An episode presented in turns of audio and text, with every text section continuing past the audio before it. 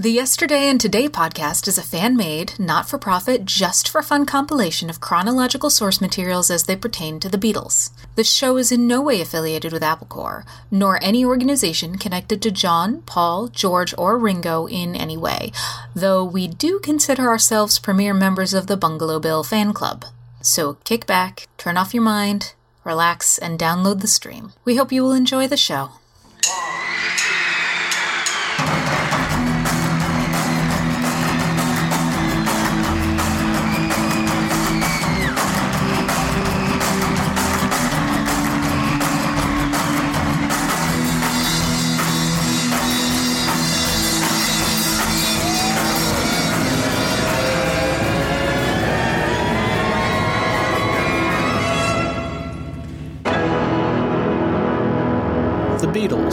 Yesterday and Today. 1981, Episode 3, May through June.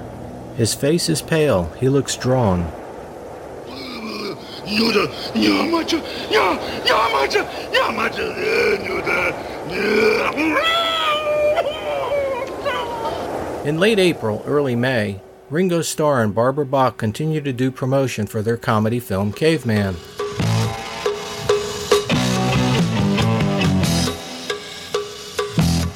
The couple are heard on a taped interview on the Robert Klein Comedy Show on WNEW FM syndicated radio. Welcome to the Robert Klein Radio Show. Tonight, part one of Robert's conversation with very special guests Ringo Starr and Barbara Bach. I want you to welcome my first guests, uh, co-stars of the very unique and funny movie Caveman, Ringo Starr and Barbara Bach. Um, I know you have an album coming out some months hence that hasn't been named, and you're. I It has been named, but it hasn't been released. It's called Con. Barbara has to say this because no one ever understands what I say. Can fight fight lightning. Can't, See, I cannot, say contraction of fight can't lightning. fight lightning. See, In I England, it would be called say, can't fight You cannot fight lightning. It is impossible to fight lightning was another uh, submitted title, but no. Well, the lightning. Hey, don't fight lightning was one too, but it didn't like. All right, well, that's over now. Well, we just chat. The We barrage is over, Ringo. Go ahead. Well, okay, well, it's called You Can't Fight Lightning. It's not even called You Can't Fight Lightning. It's called Can't Fight Lightning. And this is the lightning because I couldn't fight it. Would you? No. How many couldn't fight lightning in the form of Barbara Bach? Here we go. I love the six women clapping. Well, actually, uh, I don't ten. blame you as uh, Atuk for caring about Lana because Well, I did uh, care, but Lana, she'd do anything for food. You give her these sleeping pills. Oh, you're a terror in that. You got any? No, I, Rough. Edit. I just have some Sunoco 260. I know something that you despise is beetle crap when Just- people sell yes, I this say kind of stuff. You know what I'm talking No, all I despise is Yeah. the new crap. I don't mind the old crap. Yeah. Because it relates to a certain period in everyone's life. Well, not you, dear. You're too young. but, uh, you know, they have all these Beatle fests and all this madness, and, you know, and uh, they're just printing it up today. Taking advantage of a situation. That's right. Well, when there was a memorial service in the Central Park, Yes. which I uh, live next to, and, and for John, and, and uh, people were, were coming around, you know, and by the droves and heading towards the park. The police were extremely industrious. And uh, in stopping these hucksters from selling this cheap stuff, and I might say that people objected too. The first time I've ever seen that, but Yeah, people looked at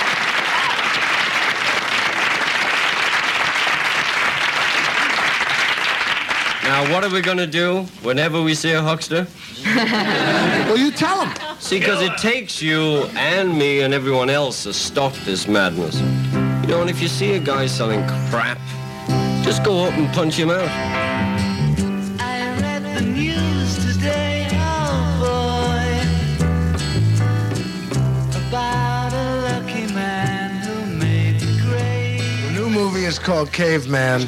You won't believe it. Won't I believe recommend you to, to see this movie and to see these champs, in action. Uh, Ringo's blue eyes are beyond belief.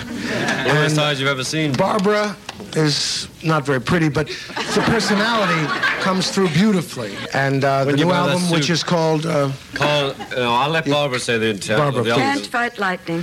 You Can't Fight Lightning, which will be out probably a little bit after May. the show airs, but uh, which will be around then, yeah. Could be May or June. And uh, We're changing yes. companies at the time. My lawyer's in Are you? bed, sick. You've had enough lawyers in your life, haven't you? For Only simple- 43. All you want to do is sit at the drums and just bang out That's that all I beat. wanna do, That's you all what I he mean? wants to do, and yet it's lawyers and truck with all those people. Jacoby and Myers, excellent.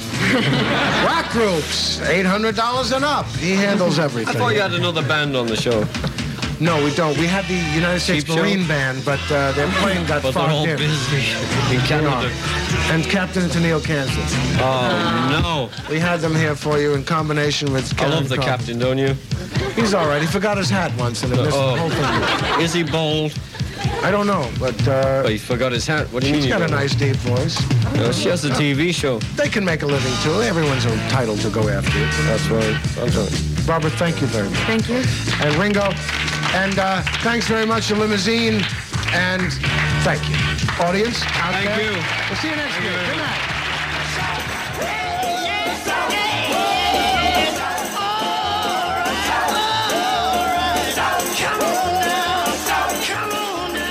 The beginning of May saw the Philip Norman book Shout selling over a million copies and was placed on the bestseller list. McCartney and Harrison still take issue with the book and its sources, while Philip still maintains its credibility. Now wait a minute. Philip Norman is the author of Shout, which many consider the definitive Beatles biography. The Beatles is not a normal story, it's a supernatural story. And the pressure was supernatural. Turn off your mind, relax and float downstream. Harrison was the one for whom the, the Indian mystical period and the mind expanding psychedelic period gave a measure of power. As soon as Harrison took the sitar into the studio, he became important because up to that point, George Martin, the producer of the Beatles, was terrible to him. He used to say, You will play these notes. Here they are on the piano. You will play this.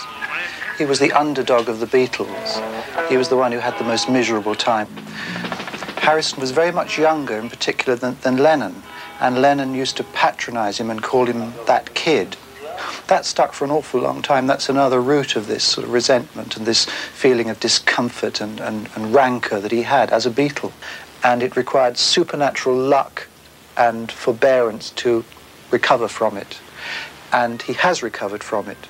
He's the one that we're going to have to ask about the Beatles. There's, there's no one else to ask now because McCartney won't tell you. Ringo can't tell you. John isn't here. When you say Paul won't tell you, what do you mean? He rewrites history all the time. And Ringo can't tell you because He doesn't know. He doesn't know. No, he just um, he drank the drink, he smoked the joints, he had the girls, and he drummed the drums. That was Ringo. to be under the sea in an octopus's garden by the stream.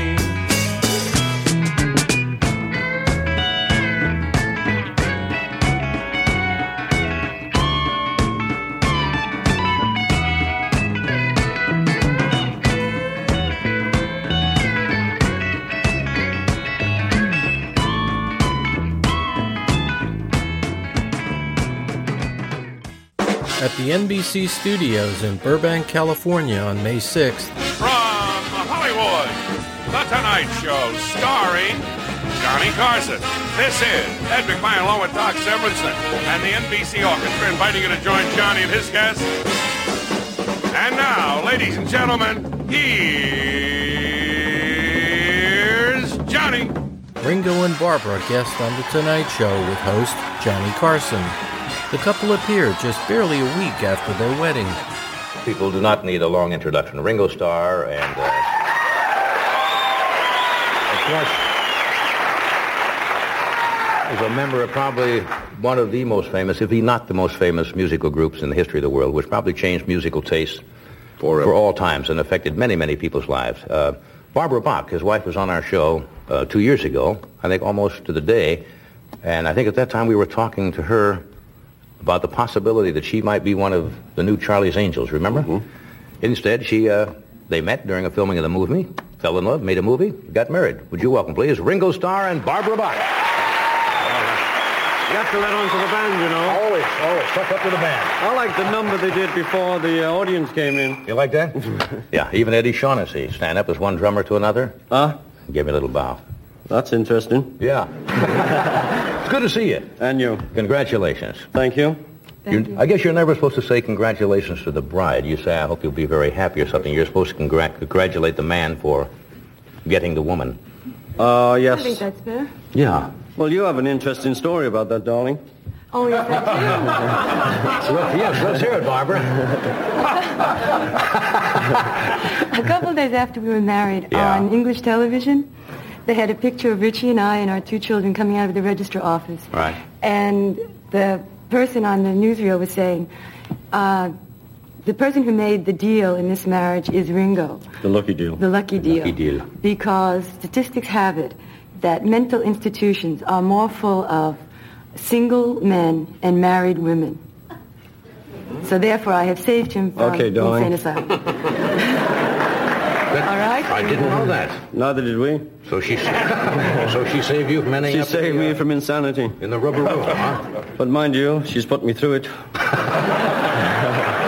Making up for it. I think the last time we crossed paths, as I said before, when I saw you briefly, uh, I was over for Wimbledon a couple of years ago. Yeah. Oh, three or four years ago. You were at the Dorchester Hotel at that time. That's right, so were you? Yeah. You Well, that's go why I saw every year for, the, for Wimbledon? I like you, yeah. I'm, a- I'm a tennis nut. Yeah. Well, I like tennis. Yeah. the Queen, I went there one... The Queen I, plays? Yeah, no, no, no. You know the Queen has no... Uh, I went there for the uh, Silver Jubilee, the Queen Silver Jubilee. Mm-hmm. And Queen Elizabeth, as you probably know, is not a big tennis fan.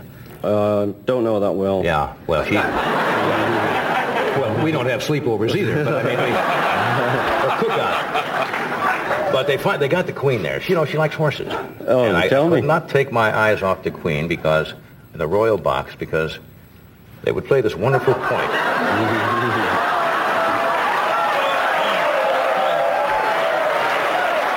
What did, What did he say? they sit in the royal box. I can't answer that. I'm English. We'll take a break. We got to do a commercial. We're coming right back. Stay with us.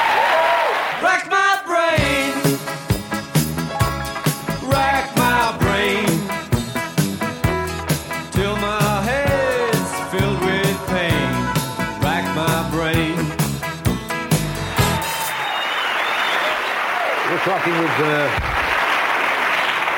Mr. and Mrs. Starr. Have you got used to that Starkey. yet? Starkey. Huh? That's right. That's the uh, Starkey's original name, Starkey. Right. You met during the filming of the uh, Caveman. of the picture, right? That's right. Had you known each other at all before that? No, we met once. And during the picture, when you decided to get married? No, No. just the other week.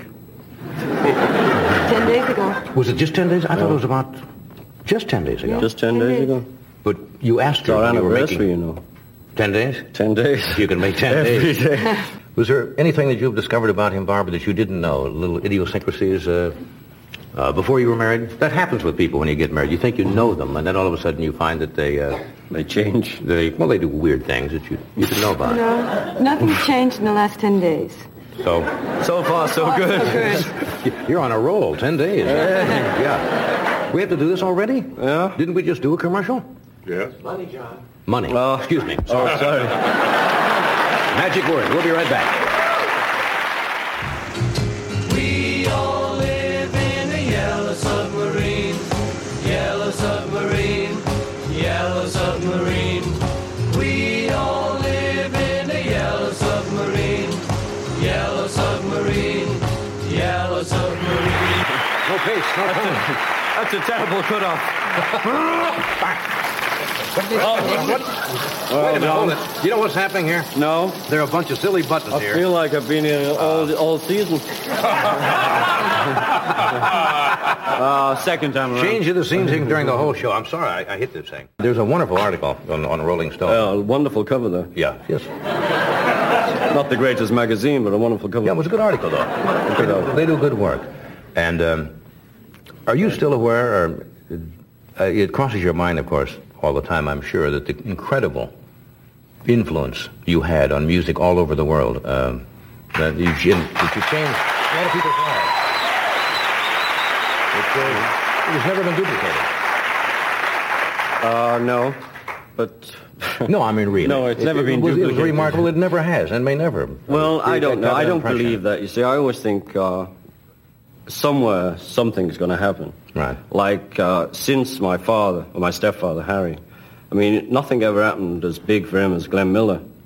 And he'd always say, Glenn Miller now, nothing will touch that. Right. Then you had Elvis, and you had Frank Sinatra, and you had, you know, us and things like that. So each generation kind of well, it's- produces. It's, time. I don't think it's even for each generation. Just every 10, 15, 20 years, someone comes up or somebody. I always think it's going to be an Italian baritone. For some mad reason, it's going to come out of left field, you know, Hungarian tap dancer. I don't know what it'll be, but something's going to come up and everyone's going to go, wow, and all the kids are going to say, wow, that's it. Yeah. You know, and uh, we're all going to say, well, you know, like everyone said, not like Buddy Ebsen. What are, what are your plans? Uh, people I know want me to ask this before, before you leave Well, tonight. What are your plans? We have no definite plans besides we are promoting this movie. Right. And then uh, in uh, July, end of June, go and have a holiday. Right. So that's really all we have planned. It's great to have you here, really. I hope the, the movie's a big hit for you. I hope you'll be very happy.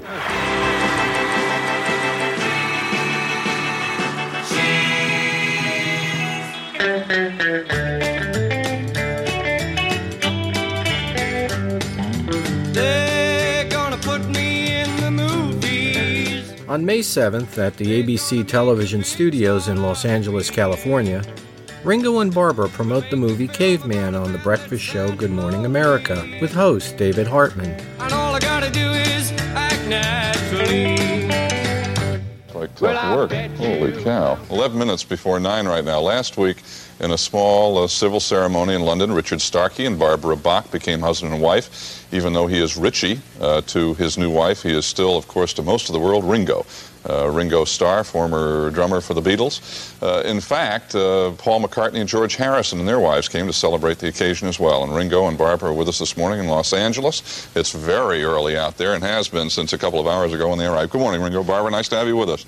Good, morning, David. and good morning, America. Ah. Good morning, Joan. And good morning, Joan, who's in the control box because he told us that before. Right. Anybody else you left out? Uh, You want to add anybody else in there? No, no. Hi, Marge. Oh, hi, Marge. I did forget Marge. I am told that, as is the custom, Ringo, with any of you who were Beatles, everybody hangs on every word and everything you've done, and that seems to go on and on and on. I am told that there are the roma- romantic reports are being published across the world that you, while shooting Caveman, fell in love with Barbara in five days. How accurate is that important report? Uh, that's probably the only accurate report that was ever published. Are, are they really that inaccurate about you? Yes. Really? Really? Example. Got an example? Oh, anything you want to hear? All the get-togethers, all you know. We did this, we did that. The recent reunion in Montserrat. Oh, You right. know- Down in the in the Caribbean, you mean? Yeah. Totally untrue. What? How does that happen? Where does that come from? Why don't? Can't they comes get it right? the, comes from you, David. No, not from me. I know. It comes from the press. It comes from someone who phones someone up, and it's printed. Uh, it comes from everywhere, and then you spend the rest of your life denying it. Yeah. But you guys really did fall in love quickly, right? Uh, yes, we knew each other for two and a half months, and um, we had a party down in Mexico, and we ended up more together than the rest of the party. and then in five days, I turned to Barbara and said, "I'm in love with you."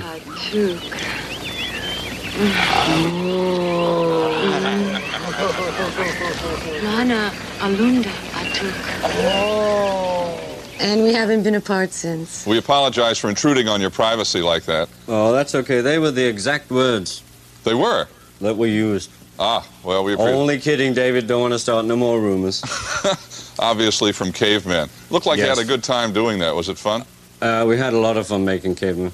Ringo, has has John's death made you any more aware of your own vulnerability, or has that frightened you at all, or have you changed your Uh, life at all? Of course it has. You know, that we're all vulnerable. You didn't really think about it before, even though it, it's somewhere in the back of your mind. But since then, uh, we are all aware that uh, any, any minute now, or any day now, or any morning now, goodbye. Hey, we're out of time. Thank you for joining us. Congratulations. Thanks for being with us. Thanks very oh, much. thank you, David. Make it a good day today, will you?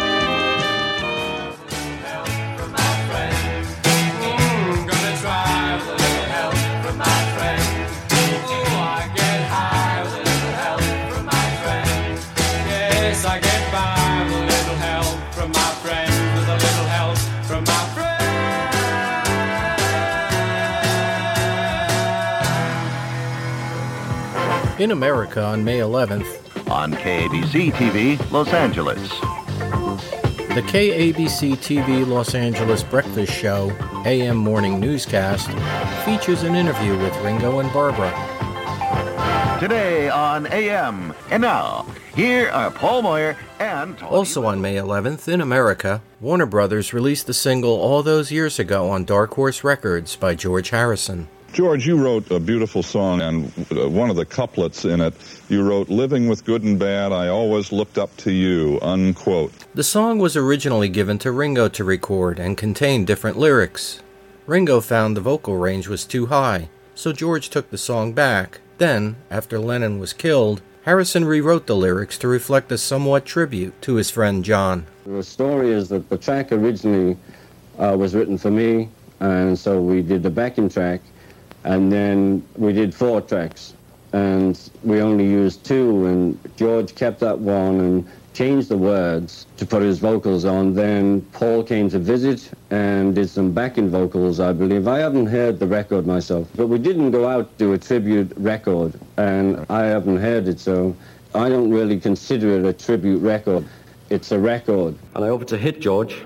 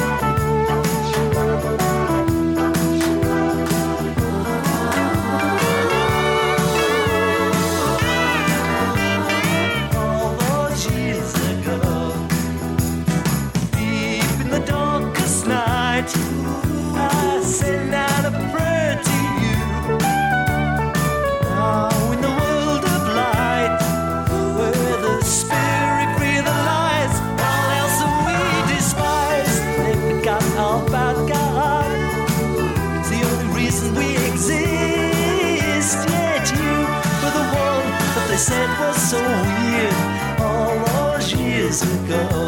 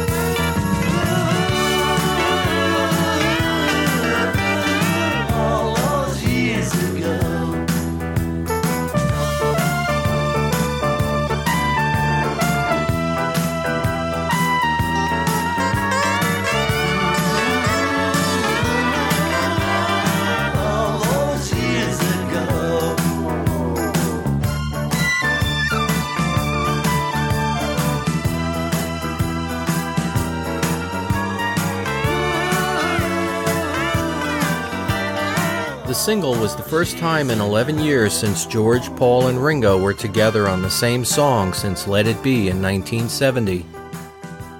in some ways, he was a, a slight genius But apart from that, he was still just some guy like the rest of everybody else. All those years ago shot up to number 2 in the US Billboard charts and number 13 in the UK singles charts. On May 22nd at New York City's City Hall, Mayor Ed Koch awards the Handel Medallion, which is New York's highest intellectual and cultural award, posthumously to John Lennon. As Mayor Koch stated, John was a man whose poetry became a voice for an entire generation. Yoko Ono accepted on John's behalf and stated, This city meant a lot to him. This was our town, and still is. It was around this time over in England McCartney had been working on overdubs of tracks for his next album when Michael Jackson stopped by MPL Studios in London to write, as he coined, hits. Paul McCartney.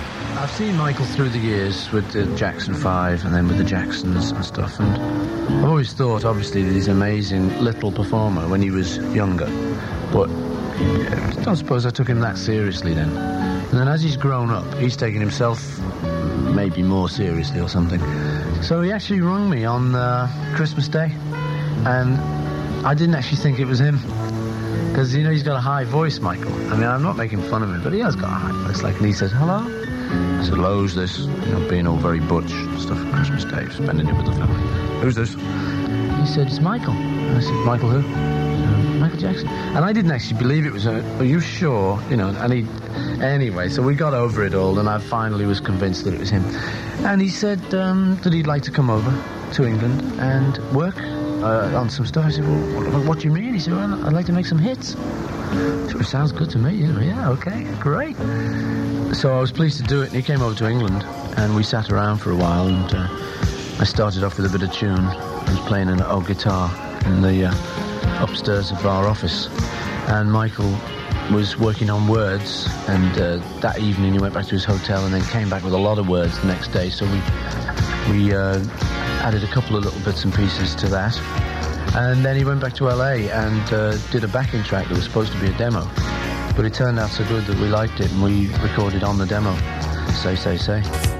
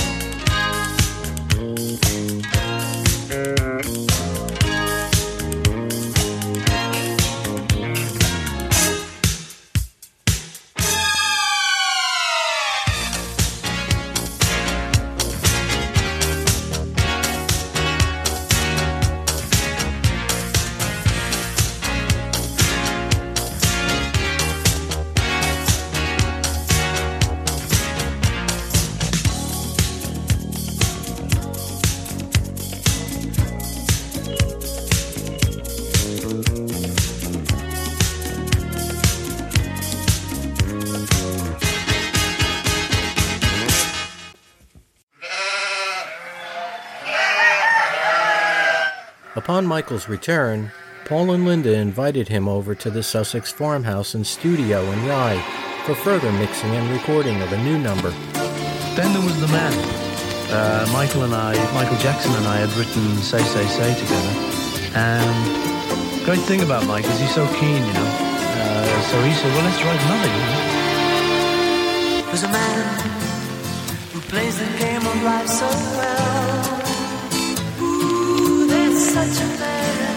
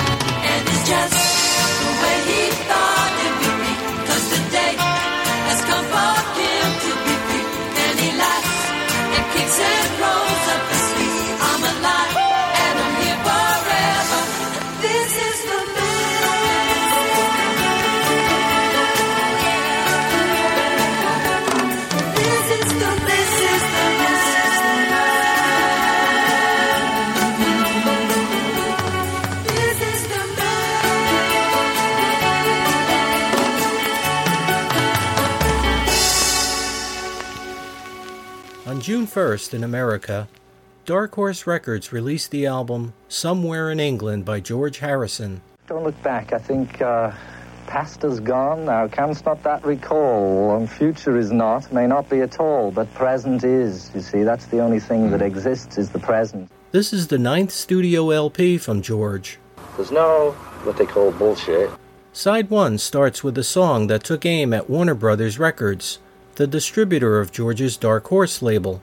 As mentioned in a previous episode of the Yesterday and Today podcast, Warner Brothers rejected the original draft of this LP, stating it had no up-tempo tunes. George responded by making a statement about today's music. He made the statement that today's music uh, is an example of ugly, prancing egos. Could you give us an example of an ugly, prancing ego that we might see? Well, I don't. I didn't catch today? any of the names too much because as soon as I'd see them, I'd go, you know, those songs are they just shout and there's no melodies, no words worth talking about, and just you know the musicianship became so bad because we were pretty naive and we were very amateur in a way, but at the same time we tried to create interesting music, saying mm-hmm. something, you know?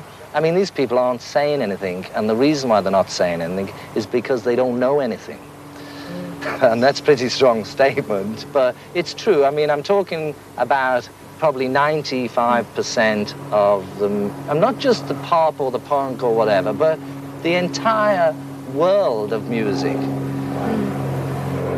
They, you know, maybe I'm just a fussy person, but I'm, you know, I want something to say something, something to enrich my experience. You know, I don't need somebody just hitting me on the head with a hammer. You know, that can't teach me anything.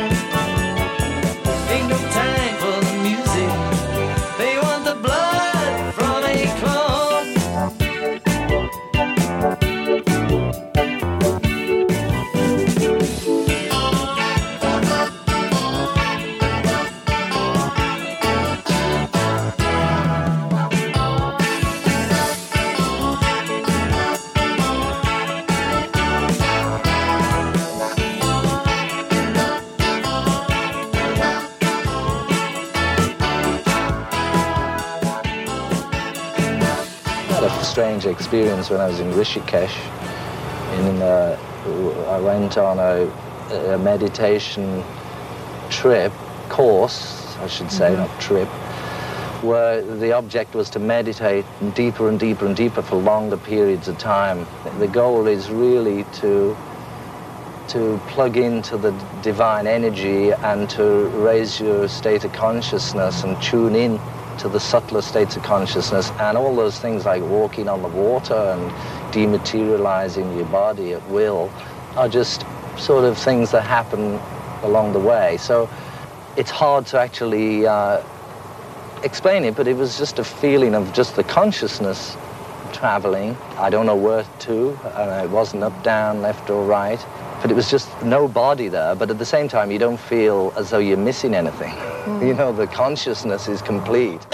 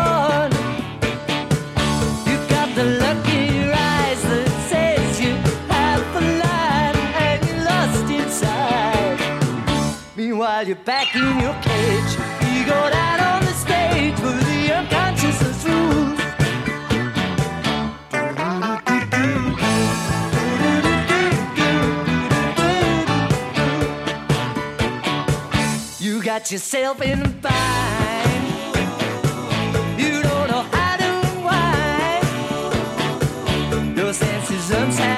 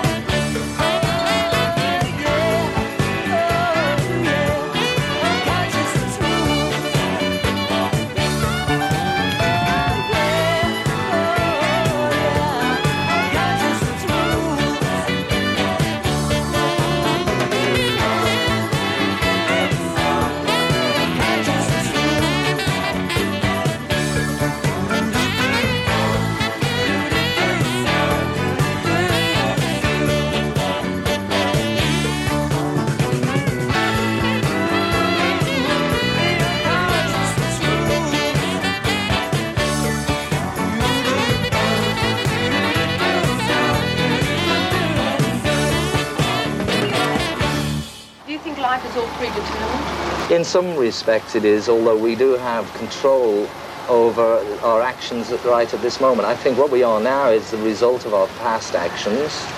What we're going to be is going to be the result of our present actions. As again they said in the Bible, God is not mocked. Whatsoever a man soweth, that shall he also reap. That means the law of karma, action, reaction. Mm-hmm. So so we can, there's certain things that maybe there's no way out, like there was no way I wasn't going to be in the Beatles, even though I didn't know it. In retrospect, I can see that's, that's what it was. It was a setup. Um, but at the same time, I do have control over my actions, and I can, you know, do good actions or bad actions, or I, like I say, I could try being a pop star forever and going on TV and do concerts and be a celebrity, or I can be a gardener.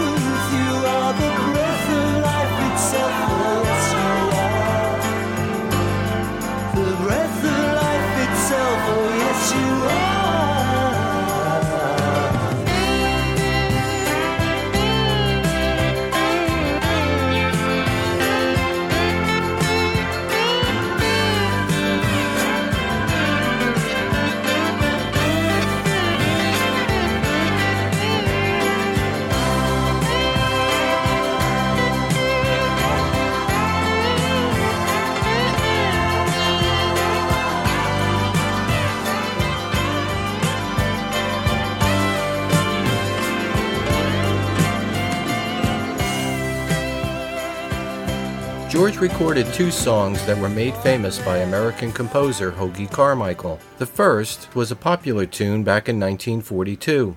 Carmichael said that this was his favorite of all the songs he had written. Baltimore Oriole took a look at the mercury 40 below. No life for a lady dragging her feathers around in the snow. Leaving me blue, off she flew to the Tangipahoa where a two-timing jaybird met the divine mistletoe.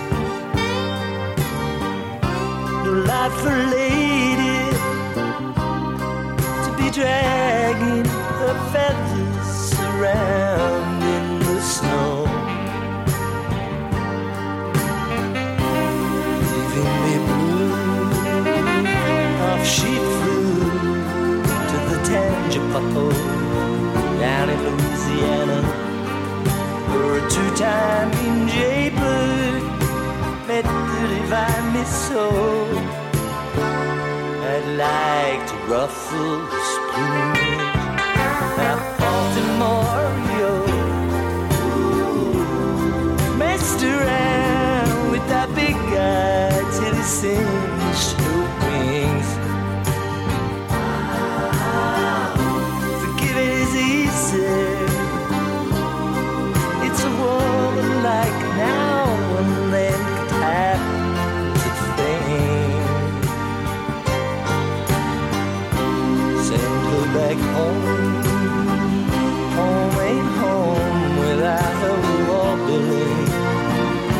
Ah, she can't sing, make a lonely man happy.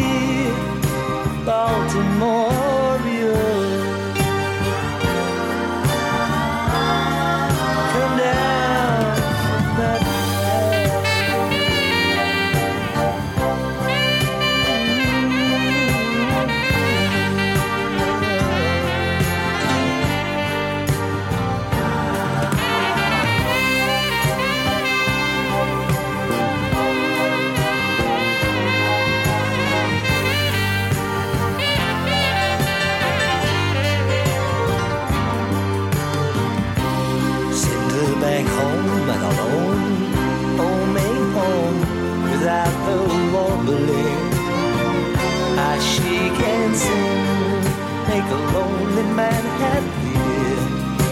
Baltimore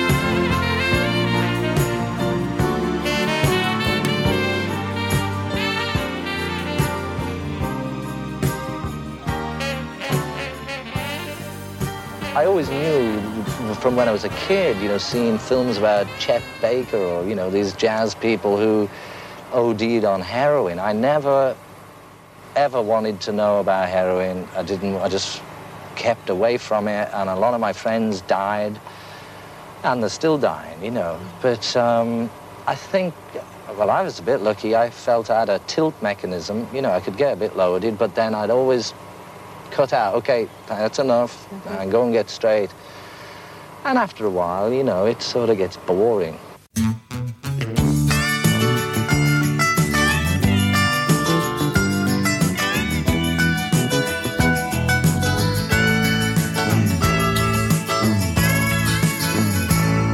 He is fighting the forces of the darkness limitation falsehood and mortality which bore him the way back into the higher world.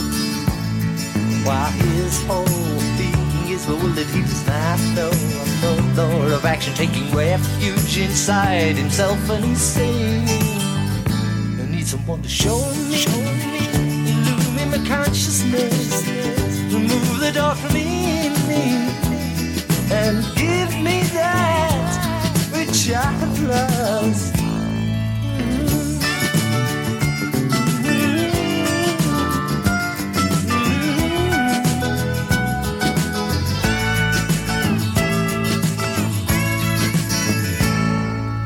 All had seemed lost, a light from heaven breaking. It flashing with illumination, rich his life more than any words can tell. He stood the light, renewed fresh as rain. Scales were falling from his eyes again. The bolts of his prison opening. He saying, I found someone to show me. Illumine my consciousness. Just remove the dark from me and me that which I had lost.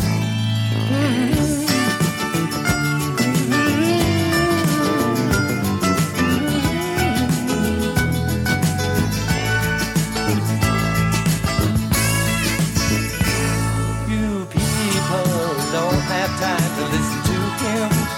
Busy fighting revolutions that keep you back down in the low world. Of understanding, they need cleansing. Polish away the dust of desire before pure light will reflect in them. You need someone to show you, illumine your consciousness, remove the dark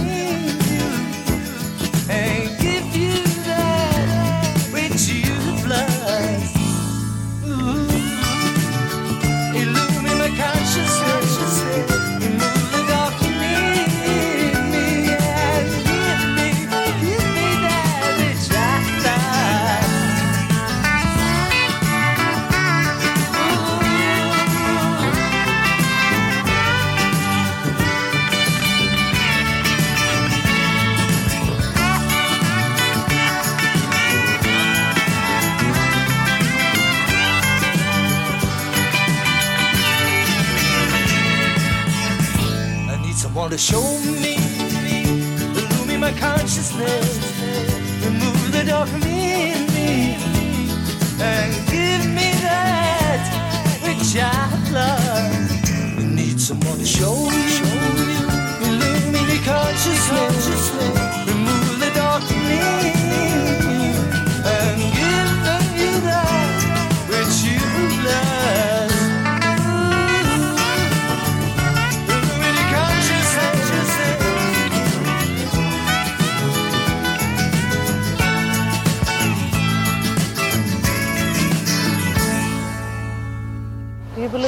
superstition? I like all the odd numbers, you know, I'm not keen on two, four, six, and eight.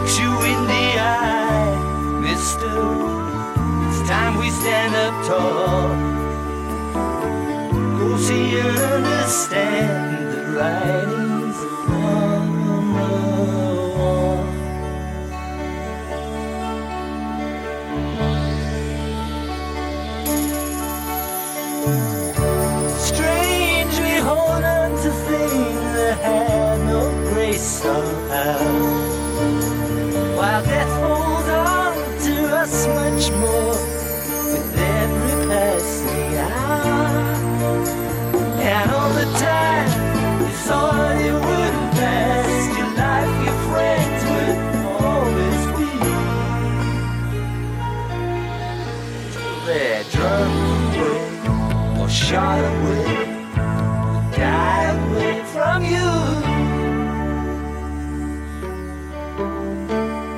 There's nothing that you need, sister. The Lord is in you all. Life is designed to see the right.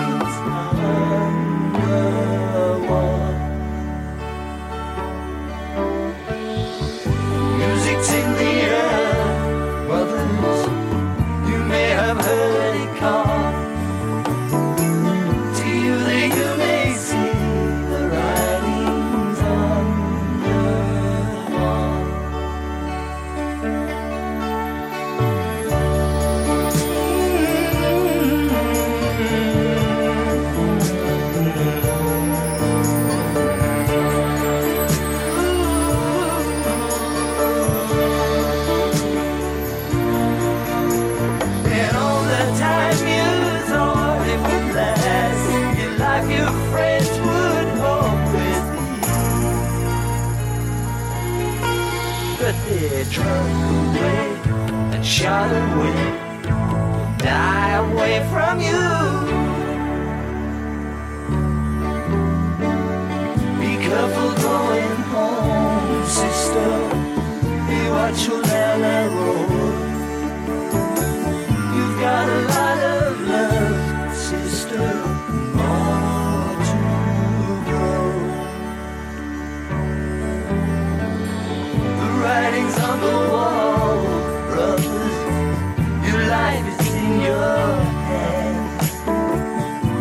to you to see the on the wall. I hope that you may see on.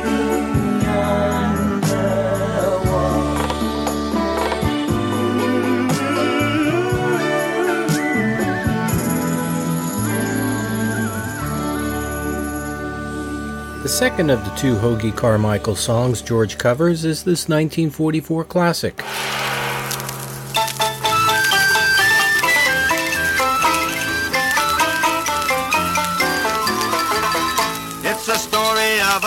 Unfortunate colored man who got arrested down in old Hong Kong. He got 20 years privilege taken away from him when he kicked old Buddha gone. And now he's bobbing the piano just to raise the price of a ticket to the land of the free. Well, he say his home's in Frisco where they send the rice, but it's really in Tennessee.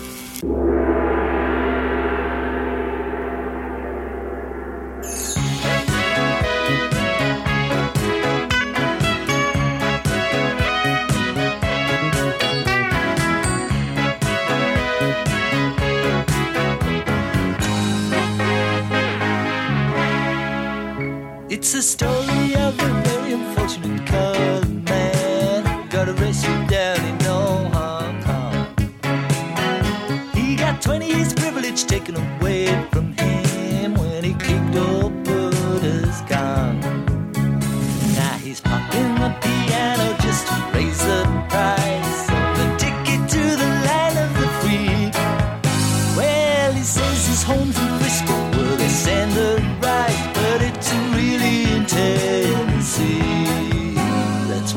I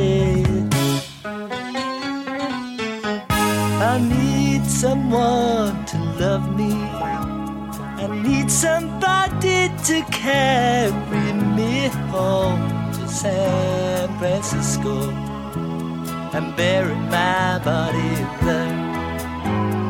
I need someone to lend me fifty dollar bill, man. Behind me for happiness once again. Hope somebody believe I'll be in to see that day again. Every time I try to leave, sweet opium won't let me fly away. I need someone to love me. I need somebody to carry me home to San Francisco. I bury my body there.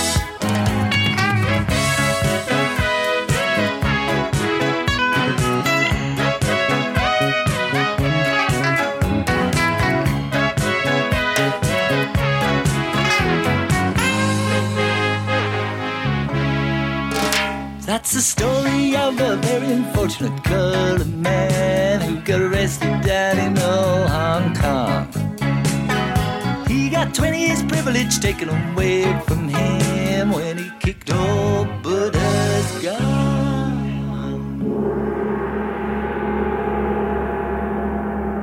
This is real life. You know, trees are growing and they give oxygen to the planet. They don't take it away like, you know, traffic jams. Sometimes I just feel I'm actually on the wrong planet, you know? and I feel great when I'm in my garden, but the moment I go out the gate, I think, what the hell am I doing here?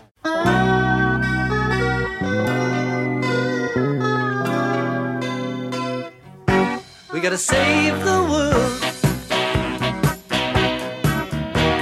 Someone else may wanna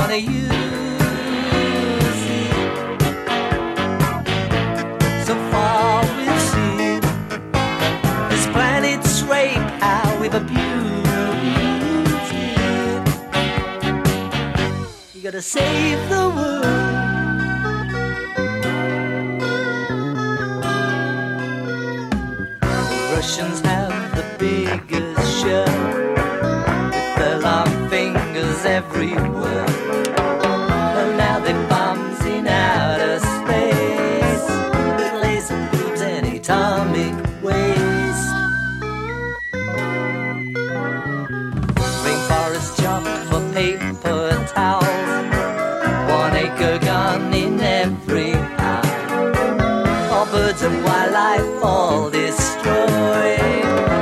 Some millionaires employed.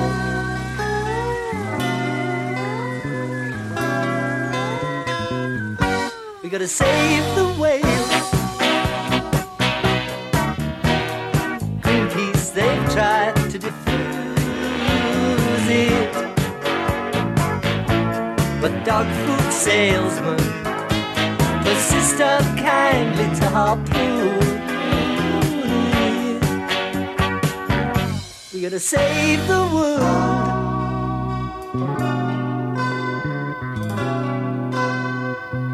The armament consortium, they're selling us plutonium. Now you can make your own H-bomb right in the kitchen with your mom. nuclear power that costs you more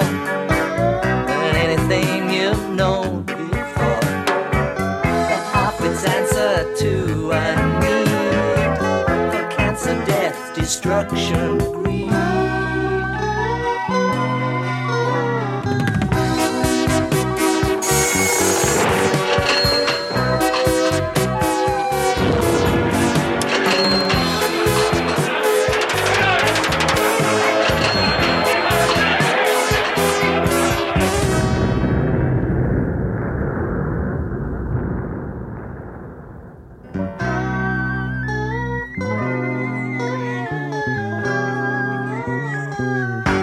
Gotta save the world. Someone's children, they may need it. So far we see the big business of extinction believe it. Gotta save the world.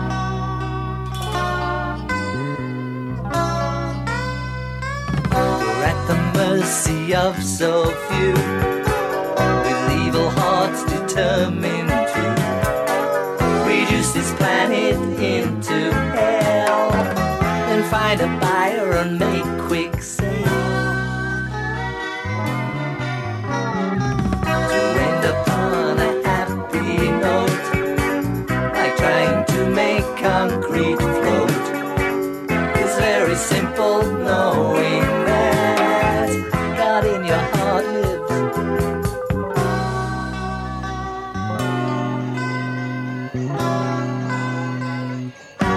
Gotta save the world. Someone else may wanna use it. It's time you knew how close we come. We're gonna lose it. You gotta save.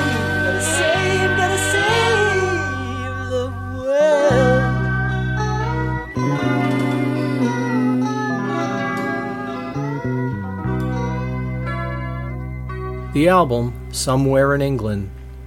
The LP reaches number 11 in the US Billboard charts, and after its June 5th release in the UK, it reaches number 13 in the UK album charts. On June 8th in America,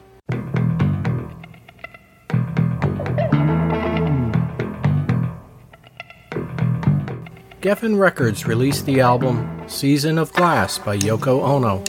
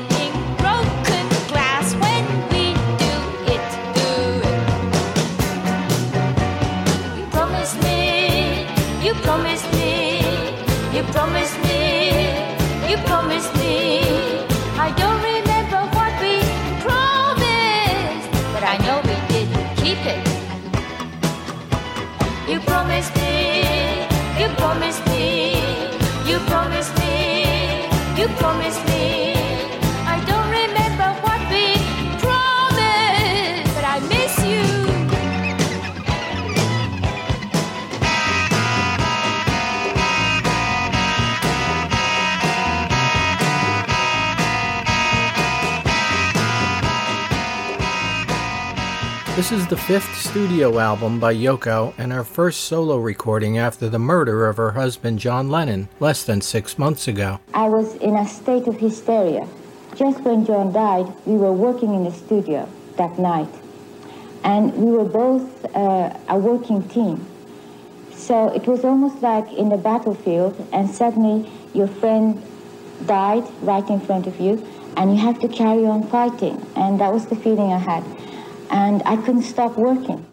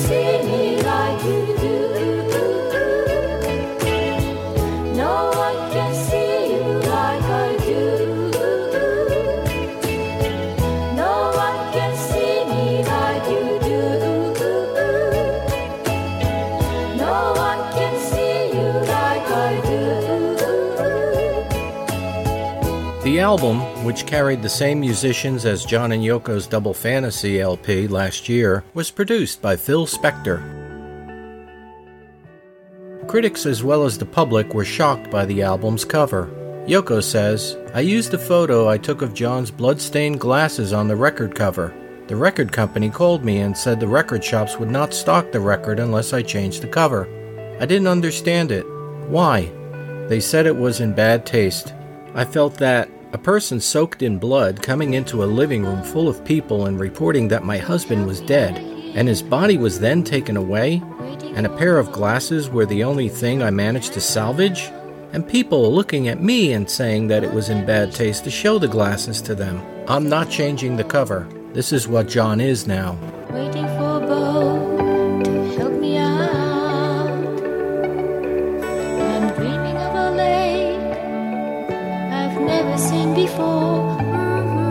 Going to start a new life. That's how I feel about it. And I don't know how it's going to be, but uh, probably that's how it's going to be. Did I make myself clear? Dreaming of a lake I've never seen. On June 15th, the Donaldson Publishing Company, along with the Gus Kahn Music Company, file a copyright infringement lawsuit against Yoko Ono and Lenono Music. The suit cites that Yoko's song I'm Your Angel from the LP Double Fantasy violates copyright laws to the 1928 standard song titled Making Whoopee, written by Gus Kahn and Walter Donaldson. The song was made famous in 1929 by singer Eddie Cantor. The plaintiffs are asking for $1 million in punitive damages and are requesting injunctions that would prohibit the marketing of Yoko's song as well as the removal of all recorded media for I'm Your Angel. Here are the two songs side by side.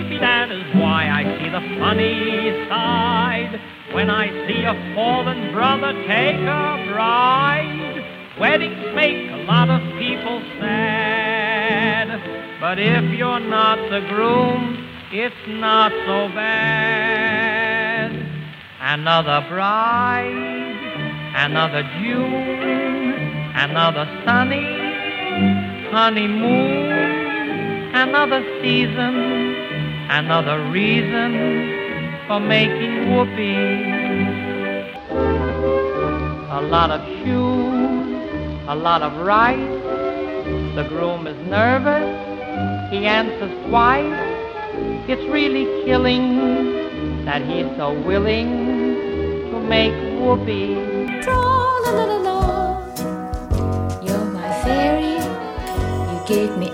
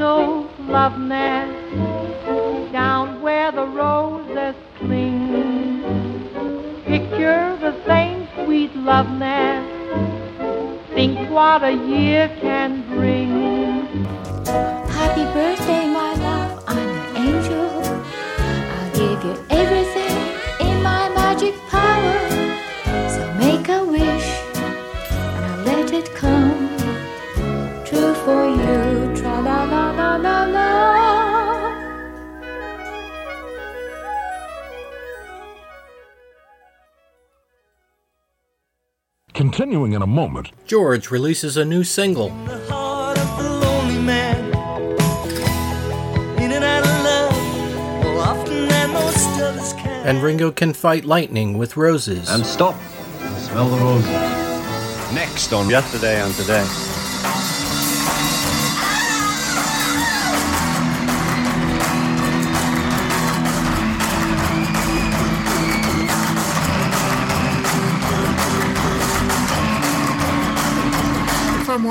Information or to contact the show, visit yesterdayandtodaypodcast.wordpress.com or email at yesterdayandtodaypodcast at gmail.com.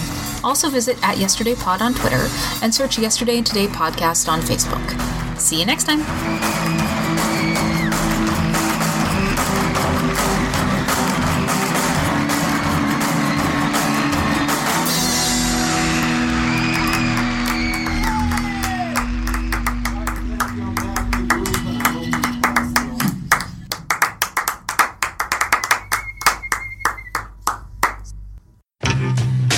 Paul Kaminsky. I'm James Kaminsky. And I'm Wayne Kaminsky. And we bring you the Kaminsky family of podcasts Yesterday and Today and the Third Men podcast. You might know me from one of those dumb voices I do, or my dad from his better show than ours.